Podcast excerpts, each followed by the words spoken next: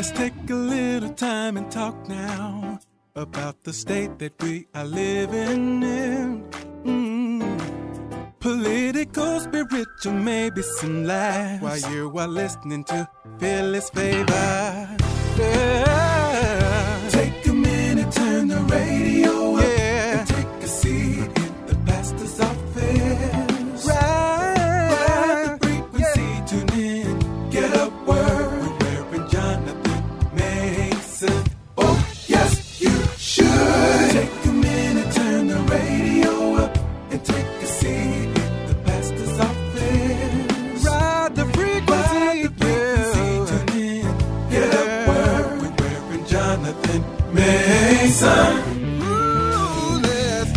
Hey, Philly Favor listeners, welcome back to the pastor's office. I certainly am excited to be with you today. Since our last time together, the midterm elections have taken place. I made some predictions last week. Not totally accurate, but then again, we don't quite know the full story yet. Uh, but my prediction was that the Democrats were going to continue to maintain control in the Congress, both the House and the Senate. I certainly uh, uh, made a prediction that in Pennsylvania, uh, Shapiro would be our next governor. Did not take a rocket scientist to figure that one out. I get it. Uh, but I also believe that John Fetterman uh, will become our next senator and flip uh, that Senate seat for Pennsylvania. Uh, now, as we look around the country, uh, it looks like the Republicans will take the House. We're not sure yet. Uh, there's still about 22 seats uh, that have to be decided. Uh, it looks like the Democrats uh, how, are the odds-on favorite to maintain the Senate, but we're not sure yet. There's going to be a runoff in Georgia, uh, and we are still waiting on the results of of the Nevada Senate race. Uh, so there's still some things left to be decided, but one thing we know for certain, there was no great red wave. Uh, and typically in the uh, at the midpoint of any presidential term, uh, the opposing party normally gains significant amount of seats uh, in both the House and the Senate. Didn't happen this time. And certainly across the country, we did not see a great red wave. As a matter of fact, Maryland has its first black Democratic governor. We did see that uh, the Democratic governor in Nevada was unseated. That word came in last night. There's a lot going on out there. And so I wanted to continue our conversation today about the voting process, about what's going on in Pennsylvania. Uh, and we've got two great guests for you. Uh, uh our first guest, uh, he is the senior advisor to the Committee of 70 and the chair of Ballot PA. Uh, we're going to learn about both of those organizations today, but I want you to do me a favor. Let's welcome into the pastor's office for the first time uh, David Thornburgh. Mr. Thornburgh, welcome into the pastor's office. Come on in. Have a seat. Thank you. Thank you, Pastor Mason, for uh, allowing me in, and uh, I'm really looking forward to this conversation. Now, don't worry. Our listeners are well aware of the fact that we're, that you're on the phone, that you're not in the studio. I just like to do that. It makes them feel good. It makes it feel like that cozy fireside chat uh, atmosphere that FDR promoted. So, so we uh, we welcome you to the absolutely. We welcome you in, and thank you for taking time to be with us. Listen, first and foremost, let's give some education. Why don't you share with our listeners what the Committee of Seventy is all about? Sure. Uh, it, it was uh, my pleasure to uh, be the CEO of the Committee of 70 in the past uh, seven years.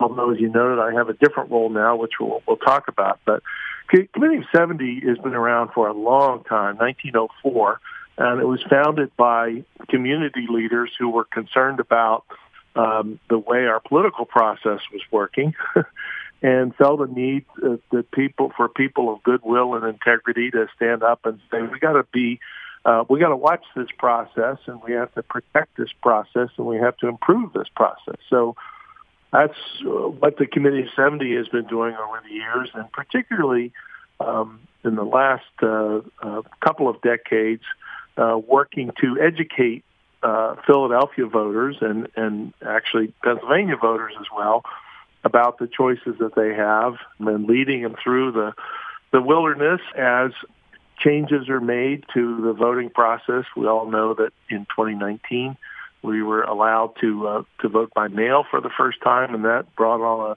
a, a real challenge of educating voters. And then, of course, in the 2020 election, there were just uh, all kinds of uh, uh, what turned out to be crazy claims about the integrity of the process, and the Committee of 70 uh, stood tall uh, at that moment to give people confidence. So so that's that's the committee of 70 in a nutshell. But as I said, I um, stepped down as the CEO in January and, and and and have a new role, which is actually very relevant to your conversation about um, the midterm elections. So I'm looking forward to getting into that with you. Absolutely, you're now currently the chair of Ballot PA. Uh, so so now let's share with our listeners what Ballot PA is all about. Sure. So Ballot PA actually is a project of the Committee of 70. So I kind of executed a pivot, and Al Schmidt, the former city commissioner, is now the CEO of, of the Committee of 70. And I'm running this Ballot PA process. Here's the problem that we're trying to address. Um, unlike almost every other state, 41 other states, Pennsylvania prohibits independent voters from voting in primary elections. So unless you are a registered Republican or Democrat, and by the way, there's nothing in the Constitution uh, that says that in order to vote, you, you, you have to be registered in a party. But there was a law written in 1937 that said that if you're not registered as a Republican or Democrat, you can't vote in primaries. There are 1.3 million voters, 1.3 million voters roughly the size of the city of population of Philadelphia. So think of it that way. 1.3 million independent voters in Pennsylvania who are prohibited from voting in primary elections, and we're trying to change that. We're trying to repeal that law and make sure that every voter gets to vote in, in every election. Um, I mentioned that this is relevant to your very well articulated overview of this midterm election because, and this is a story that most folks haven't focused on, so I'm glad to have a chance to tell it. These midterm elections in Pennsylvania and elsewhere were highly influenced by the votes of independent voters because we've gotten to a point in time where basically we've got, you know, a, a team wearing red shirts and a team wearing blue shirts. And almost all the time, like 95% of the time, those two teams vote for their teammates wearing the same color jersey. So they kind of cancel each other out, um, which means in a close election in a place like uh, Pennsylvania, those 1.3 million voters uh, actually have a lot of influence. And if you look at the exit polls, uh, Josh Shapiro won and John Fetterman won, not exclusively, but um, but they won thanks to very very uh, convincing mar- margins uh, of support from independent voters. So uh, that's uh, I just wanted to demonstrate how important those folks are, and, and and but also to to to come back to this point and ask the question why is it that these important voters, well, to, to, we can talk some more about who they are, why are we shutting them out from primary elections? One final thought on that, we've got uh, upcoming elections in Philadelphia, obviously in 2023, in, in which, because of the way the registration works, really only the primary, the Democratic primary election matters and we're going to then shut out about uh, 120,000 voters in Philadelphia simply because they've chosen not to register in a party. So I'll stop there, and I'm sure you have some more questions. But I think it's a really, really, it's a voting rights issue. Uh, that that to me is, is why we ought to pay attention to this. Yeah, and you know what? What I guess what what boggles my mind, and and you you shared with us that uh, this law was passed in 1937. It's 2022. So two things right. there. One, one, why was the law passed in the first place? Uh, that that uh, we, I want to understand that, and I want our listeners to understand that. And then now, in the in the almost uh, 90 years since the law was passed, why has there not been a human cry out from the wilderness from independent voters themselves uh, uh, saying, "Hey, we want an opportunity uh, to have our voices heard in the primaries"? Yeah. Well, two two great questions. Let me start with the first. Um, the law was passed to respond to a problem that doesn't exist anymore. So it's thoroughly out of date. The problem at the time was there were lots of political parties and they had confusing and very similar names. So when it came time to election time, you know, there would be like a, a Republican Party of Jefferson County or Republican Party of Philadelphia County or, you know, Democratic Party of Westmoreland County and and voters got confused and the the, the, the goal uh, of the parties was to try to dilute the vote. So that problem doesn't exist anymore frankly because we made it more difficult to register a party in in Pennsylvania. So it's another this happens all the time in government. You know you solve a problem you think you solve a problem and then time goes by and that problem goes away and then you've caused another problem and now it's time to fix that other problem.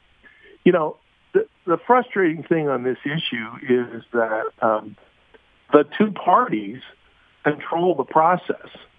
They control the laws that are passed and the laws that are put in place. And they don't have to answer to independent voters because why? Because they're shut out of primary elections. So there's kind of a built-in you know, kind of free play zone, or there, there, there's built-in protection, political protection from uh, from the, the wishes of independent voters. But but again, that's what we're trying to change, and uh, we've got a good uh, momentum and, and head of steam uh, because I think, as you point out, 90 years go by. that was then. This is now. I'll, I'll say, by the way, you can file this away. Also in that 1937 law is a provision that um, requires polling places to provide a lantern to voters so that if they have trouble seeing the ballot, they can use the lantern. So oh that goodness. tells you I, how I, I, thoroughly yeah, out of date that is. I didn't see lanterns when I went to vote this past week. Right. So, if we can exactly. do away with that, I'm certain we can do away with this this uh, archaic law. Hey, you're listening to Philly's Favorite 100.7 FM. We're talking to David Thornburgh, who is the chair uh, of Ballot PA. Listen, if you just tuned in, I really want you to get this. We're talking about 1.3 million Pennsylvania voters who are not able to vote in the primary elections. Uh, did you really know this was going on? Did, did you have a clue? Uh, uh, this is when I saw this, I had to talk to David because this is, to me, it's crazy. Uh, so, David, let's let's spend the rest of the interview talking about what Ballot PA is doing to sure. create change. Because, as you clearly stated, the Republicans nor the Democrats really have any great uh, uh, level of uh, uh, uh, urgency uh, to get this handled because they monopolize the process. So, so how yeah. is Ballot PA moving forward to get this matter resolved? Sure. Let me throw in just a quick two quick things which I think really hit the nail on the head. One thing we've learned is that half of all veterans are political independents. So that means in Pennsylvania that there's somewhere around 400,000 veterans men and women who served the country, put their lives on the line, come home to Pennsylvania and are told they can't vote. Imagine that. The other thing, which I, I, I think is also meaningful, is about half of all young people, when they register for the first time, register as independents. And you know how important it is to get our young people involved in, in the community and the political process. But same thing, we sort of, you know, beckon them with one hand and then turn them away with the other. So those are, I think, really two extra good reasons why we got to change this. In terms of what we're up to, it's pretty straightforward. It's good old-fashioned politics. Um, there are bills, uh, have been bills in both the House and the Senate with bipartisan support, and we're trying to organize uh, folks, uh, both independent voters and and um, Democrat and Republican voters, to um, share their voices and support for this issue and, and see if we can move it on. You know, we're moving into January where we have a new governor and a lot of new members of General Assembly, the House and the Senate. And, um, you know, we're, we're confident that we're going to get some fresh wind in the sails. So the, there are, I, I just want to uh, point out there are two there's a number of Philadelphia area legislators who are very supportive of this issue, and I wanted to just name a couple. One is uh, State Representative Jared Solomon from the uh, Northeast, and the other is State Representative Chris Rabb, uh, who was my state rep. So I just want to give those folks a shout out. So, short story is, you know, we're going to be working with folks like them and the new governor to see if we can get this done because. Uh, as I said, I, I think I see this as a voting rights issue, and you know how hard all of us have worked over the years to make sure that everybody who's eligible gets a chance to vote. And I think it's just appalling uh, that this is one voter that really doesn't have the voice that all other voters do. So that's our uh, our challenge for the next year or two. But we're going to go at it. And, and I, I should point out the the website is ballotpa.org. If uh, your listeners want to take a look and sign our digital petition, uh, we'll make sure that we uh, keep in touch with them and uh, uh, enlist their support as well.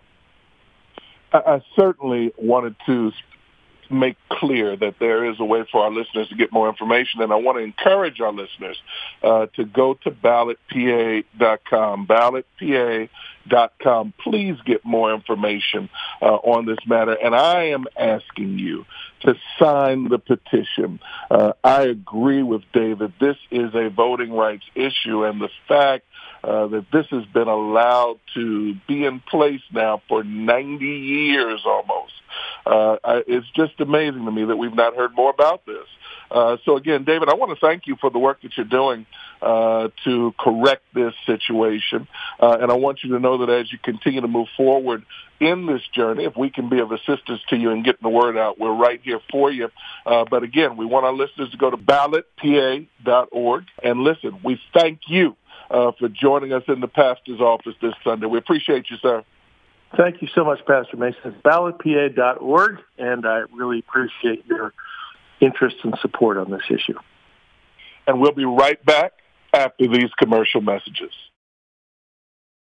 Philly's favorite listeners, welcome back to the pastor's office. And I certainly want to thank our first guest, Mr. David Thornburgh of Ballot PA, uh, for the information that he provided. And now what I want to do is take a deep dive uh, into how the midterms impacted Pennsylvania. There were some historic happenings on Tuesday night, uh, and I couldn't think of anybody better to come in and talk to us about these historic happenings uh, than Mrs. Denise Clay Murray. Uh, she is a reporter and editor for the Philadelphia Sun, and actually uh, has her own radio program called the Philadelphia Hall Monitor. Mrs. Murray, welcome into the pastor's office. I thank you. I, I, I hope I didn't do anything wrong. this sounds a lot like the principal's office, you know, but. Hey, listen, hey, listen, spoken like a young lady that grew up in the church. You know what happens in the pastor's office. Yes, yes, I do. Absolutely, absolutely. Well, listen, uh, we want to thank you for giving us your time today to talk about the midterm elections. Uh, we've been talking about them on the show uh, for the last several weeks, uh, as as well uh, as interviewing all of the candidates for the upcoming mayoral race. Uh, mm-hmm. next year.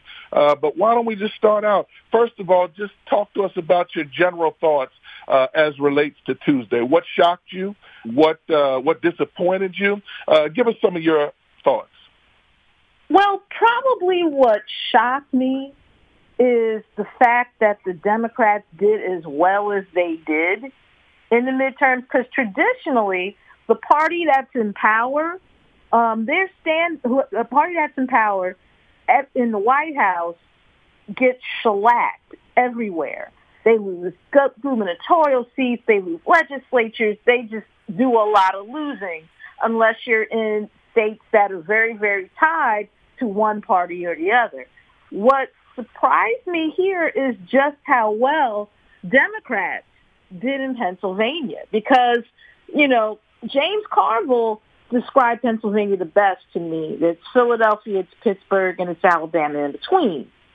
And I was kind of surprised that Alabama actually, the Alabama section of Pennsylvania decided that they wanted to vote like the rest of Pennsylvania or the two big cities, Philadelphia and Pittsburgh, and that Democrats did so well.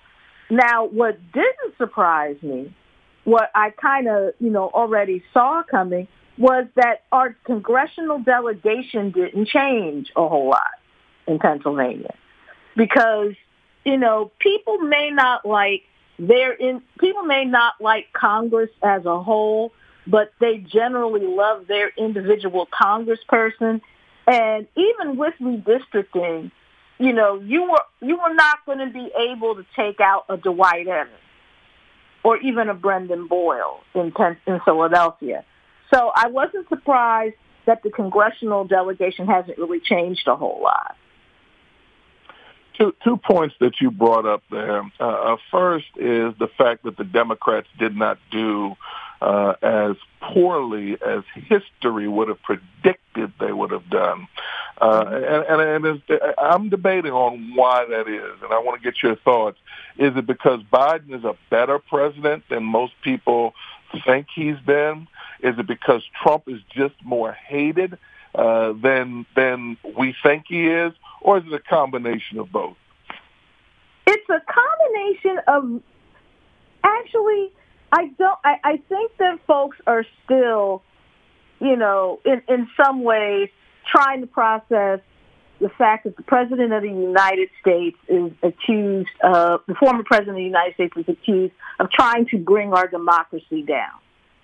So January 6th, whether people want to admit it or not, is still a big deal. Plus, Biden did a lot of things with the slim majorities in the Senate and the House that he had, um, you know, during his first two years in office. But I think what really did the Republicans in in a lot of ways was the Dobbs decision. Now, your audience might not know, but the Dobbs decision is a decision that um, got that that pretty much said that a woman that women no longer have the right, the constitutional right to an abortion, and a, and a lot of um, referendums or charter changes in a lot of states were focused on that, and women came out to vote for those charter changes, and those votes helped Democrats. Because as those um, things went, so went the state generally. Like, for example, in Michigan, Michigan flipped both houses from Republican to Democrat and retained the governor's and retained the governor's mansion. And part of that was because there was a ballot question on the Michigan ballot regarding a woman's right to choose. And that won heavily. So sure, Biden and Trump played a part in what happened on Tuesday, but the argument could be made that the Trump that the part that Trump played was by putting three ultra conservative justices on the court, having them vote to abolish Roe v. Wade, and anger women enough to where they went to the polls and said this will not stand. Yeah, yeah, yeah. I, I think that decision is is coming back to haunt the Republicans. But here's another another thing that I saw, particularly in Florida, uh, uh, the redistricting uh, uh, in Florida uh, really, really uh, has changed the dynamic uh, of of their congressional delegation. Uh, as mm-hmm. a matter of fact, is one of the primary reasons that it looks like, I say look like, because we still got about 20 seats that are not decided, but it looks like the Republicans will retake the House. Why do you think redistricting did not have as great of an impact on Pennsylvania? And I know you said it's because we love folk, but when you push more Republicans into a district or you, you reduce the size of another district, I mean, as you see in Florida, it has a great impact. Well, because the gerrymandering wasn't allowed to stand in Pennsylvania. Because believe me, I, I saw some of the maps before they were struck down by a combination of the courts and Governor Tom Wolf. Pennsylvania could have gone the exact same way. But folks were like, no, we're not going to have that. And unfortunately, Florida and North Carolina's maps aren't going to be seen by the courts until after this election. So, you know, a- another state that I saw that was even worse than Florida, if that's possible, was Wisconsin. I mean, it, it's amazing what redistricting did in Wisconsin. It's to the point where, you know, you have a Democratic governor and you had more people that voted Democratic in that state, and yet all of the seats in the House, in the Senate, and in Congress are are held by Republicans. And if you look at that map, if you look at how um, Wisconsin was gerrymandered, it, it's some amazing stuff. I think that what's going to happen due to these maps is that the move toward having independent bodies do redistricting is going to start to pick up steam because, and, and this is just me, I've always felt it's kind of weird for the people that have the most skin in the game, right. namely legislators, to have a say over who draws the maps for the areas they are being asked to legislate. That just says, hey, let's have as much cheating and chicanery as possible. So yeah, yeah. I think that this is going to make the move toward having independent bodies like there already are in some states become the law of the land when it comes to redistricting. You're listening to Philly's Favorite 100.7 FM, and we're talking to Miss Denise Clay Murray, who is a columnist and editor for the Philadelphia Sun. We're getting her take on these historic midterm elections. Let's turn specifically now uh, to Pennsylvania uh, and look at what transpired. First thing I want to talk about, Pennsylvania has elected its first black lieutenant governor. Talk to us about this. Well, Austin Davis, he was a, I believe he was a state representative before he became the first black lieutenant governor. And he, to, to be honest, that was another thing I was kind of surprised of, but I was surprised about that in the primary. Because Pennsylvania, if you've observed Pennsylvania at all, you know it's not really kind to two groups of people when it comes to statewide races, women and people of color. There have been very few women that have served in, in row offices in, in Pennsylvania, and even fewer people of color. In fact, the, before Mr. Davis became the lieutenant governor elect, the only other person of color that we had in a row office was um, Timothy DeFoor, the auditor general, and probably the biggest reason he won was because he was running against a woman when he ran for his seat. And because, like I said, Pennsylvania really doesn't take kindly to women running for row offices, you know, of course he was going to win. Now, it's good to see that Austin Davis won, but what he, he's going he's going to have to deal with a legislature that while the Democrats may take the House, the Senate is still going to be mostly Republican and and and Republican dominated. So there's a lot of stuff that he's going to be asked to handle on behalf of the black community. And I don't know if he's going to be able to do that because let's face it, you know, you're the lieutenant governor for everybody. And that was kind and it kind of reminds me of when Barack Obama was president. You have people who are still running around talking about he never did anything specifically for black people. And of course that totally dismisses the Affordable Care Act which, you know, black people have some of the biggest problems when it comes to not having health insurance of anybody. And, you know, I get the feeling that Austin Davis is going to have to deal with some of that. But that said, it was good that he um that he got you know the the nomination that he that he won his race but i also think what helped him is that josh shapiro decided um, early in the game that he was going to be his running mate. Um, we never heard from the woman who was running with Doug Mastriano because he never really campaigned with her all that much. So, you know, it, it helps when the person at the top of the ticket actually embraces you. Right, right, right.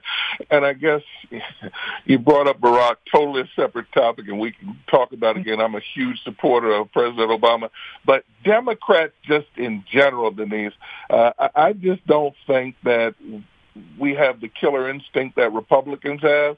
You know, when you say that, you know, a lot of us and a lot of black folk do say Barack didn't do a lot for the community, but man, that executive order is powerful, at least for the time he's in office.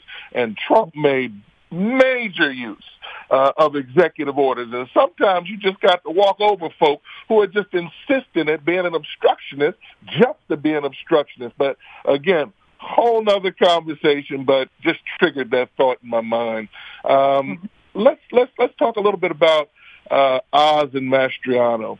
Obviously, both of them were defeated in Pennsylvania, and and that's I guess an indication that uh, Pennsylvania hadn't gone as radical right uh, as some other states because I got to tell you, uh, it blew my it's blowing my mind uh, that there's a runoff in Georgia.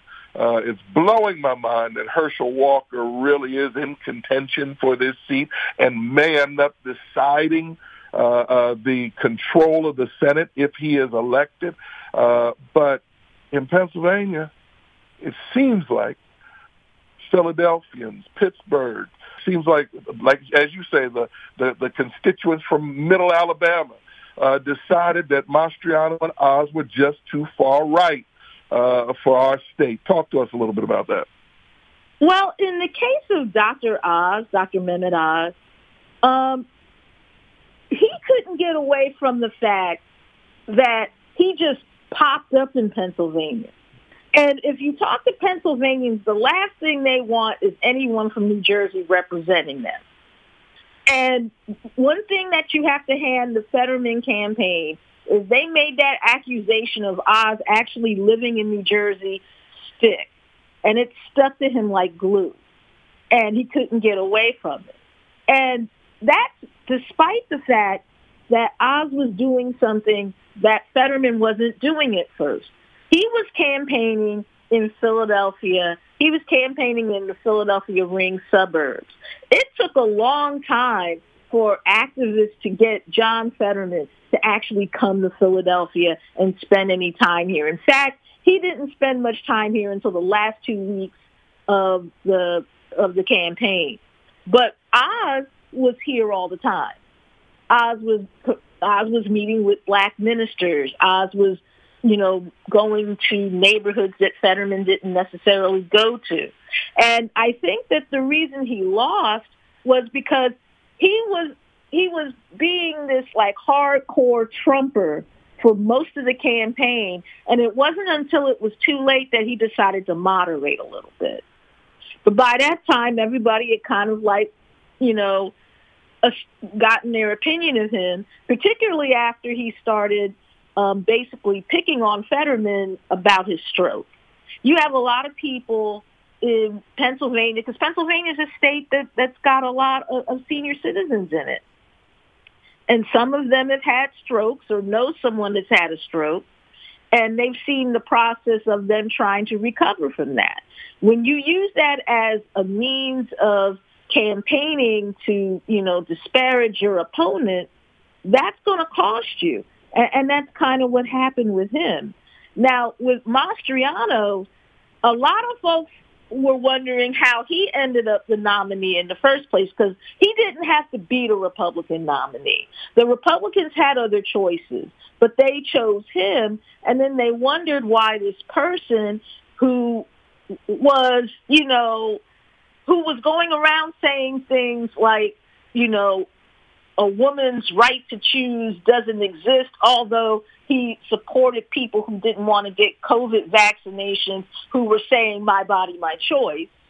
And they didn't take into consideration the fact that this was also a man that was going around talking about how he should be able to decertify voting machines and how he was going to appoint somebody Secretary of State that would do his bidding in terms of voting. And you add the fact that he actually took a couple of bus loads of people to the January 6th insurrection, and you have a candidate that in the end, not even his own party on the national level gave money to. So that was just, you know, the, the Republicans kind of asked for this loss in a way. Yeah, yeah, yeah. Well, listen, I, I, I'm excited about where Pennsylvania is going.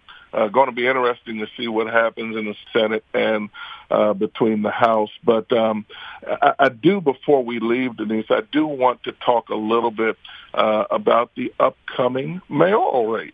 Uh, I've had all of the candidates on the show. Uh, so far, all of the all of the candidate, all of the council members that have resigned uh, to seek the office, and I do believe probably now the midterms are over. I keep telling people uh, I believe Jeff Brown's going to announce any minute uh, that he's going to be running for mayor. Uh, what do you see in our future? How's it shaping up? Uh, what does Philadelphia look like under its 100th mayor?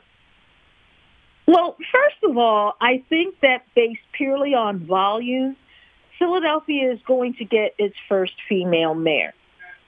Um, there are too many women running that are really, really good candidates for them to be totally ignored in the primary. So I think that in the end, the standard bearer is going to be a woman. Now, what will that woman be walking into? In a lot of ways, a hot mess. Um, and, and I say that because, you know, we're probably going to get someone as mayor who is going to be more law and order than we're used to over the last few mayoral cycles. And I say that because the gun violence problem is still very much an issue.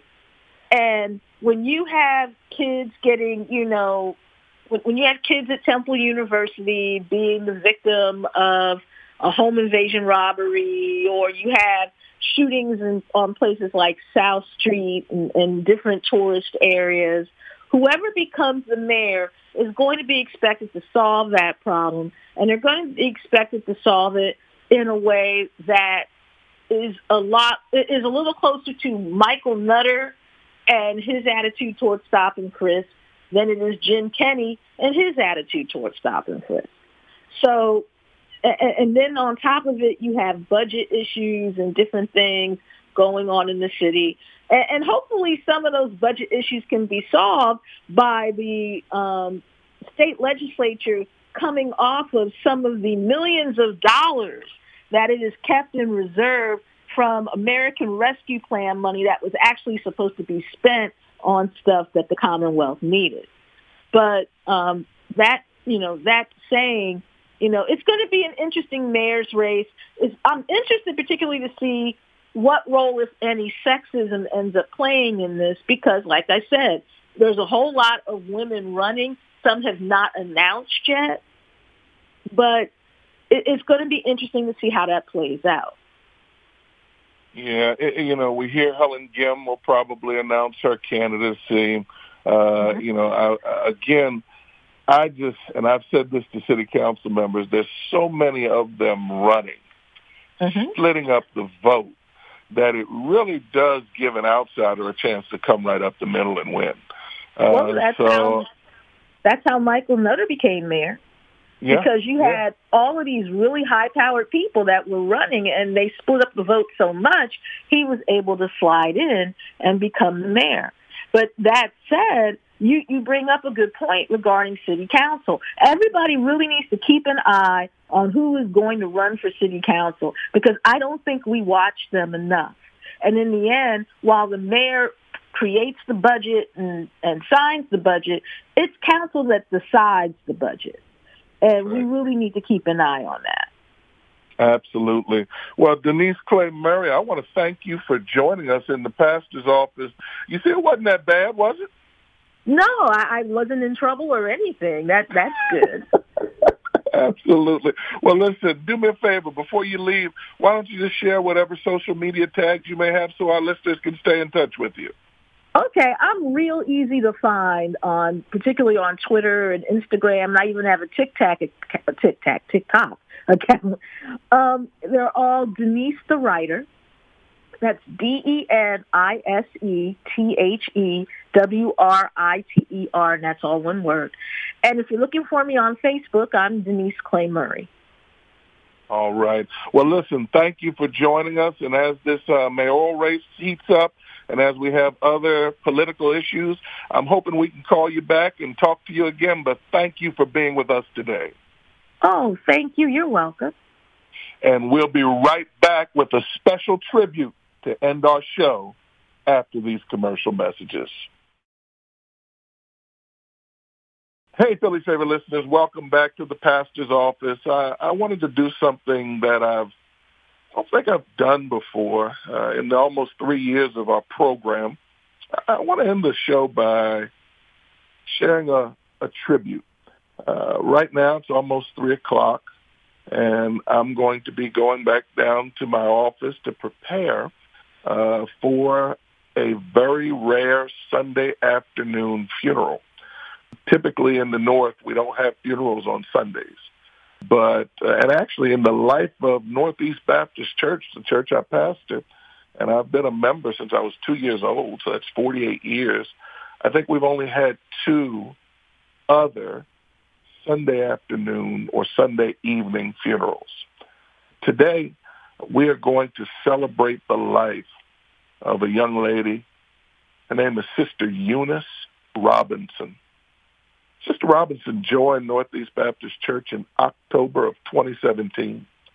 It's a funny story because her intention was never to join our church. Her daughter and son-in-law have been longtime members of Northeast. And her desire was to have her daughter and son join her at the church that she was attending prior to October of 2017 to have the whole family together. And they convinced her to come visit Northeast. Uh, she visited, I think, two or three times, and then guess what? She never left. Uh, and and and not only did she not leave, she joined the church and immediately got busy. You see, she had a great skill of beautifying the church. She was an amazing decorator. She had an eye for color. So for every major event that we had over these last five years, you could see her fingerprint on the church in our fellowship hall, in the sanctuary, uh, balloon bridges and rose petals on the floor, decorations on the wall. She was just amazing. And not only did she decorate, but she had a mind for social justice. She was a member of Alpha Kappa Alpha Sorority Incorporated, a proud member uh, of Alpha Kappa Alpha Sorority Incorporated, and she would always, and I'd always tease her about making the wrong choice, telling her she should have been a member of Zeta Phi Beta. But one thing we always agreed on was that our organizations had a strong connection to social justice. So she'd always come in and talk to me about could we do voter registration drives? Uh, could we have information in the vestibule about election reforms and, and different issues that were impacting the people of our community? Uh, uh bottom line is she made an impact. You know, you don't have to be a member of an organization, of a church, of a community for 50 years to make an impact. In five years, this young lady made an amazing impact on our church. She's a mother of two beautiful daughters. She's a grandmother. She's still a daughter. She's a sister. She's going to be greatly missed. Uh, Sister Eunice uh, went into the hospital for some tests uh, about a month ago. Uh, and sadly, those tests triggered a lot more investigation into her health condition. Uh, and physically, she declined quickly uh, and passed away last week. I say physically because spiritually she never declined. Her faith in the God that she served remained strong until her last day.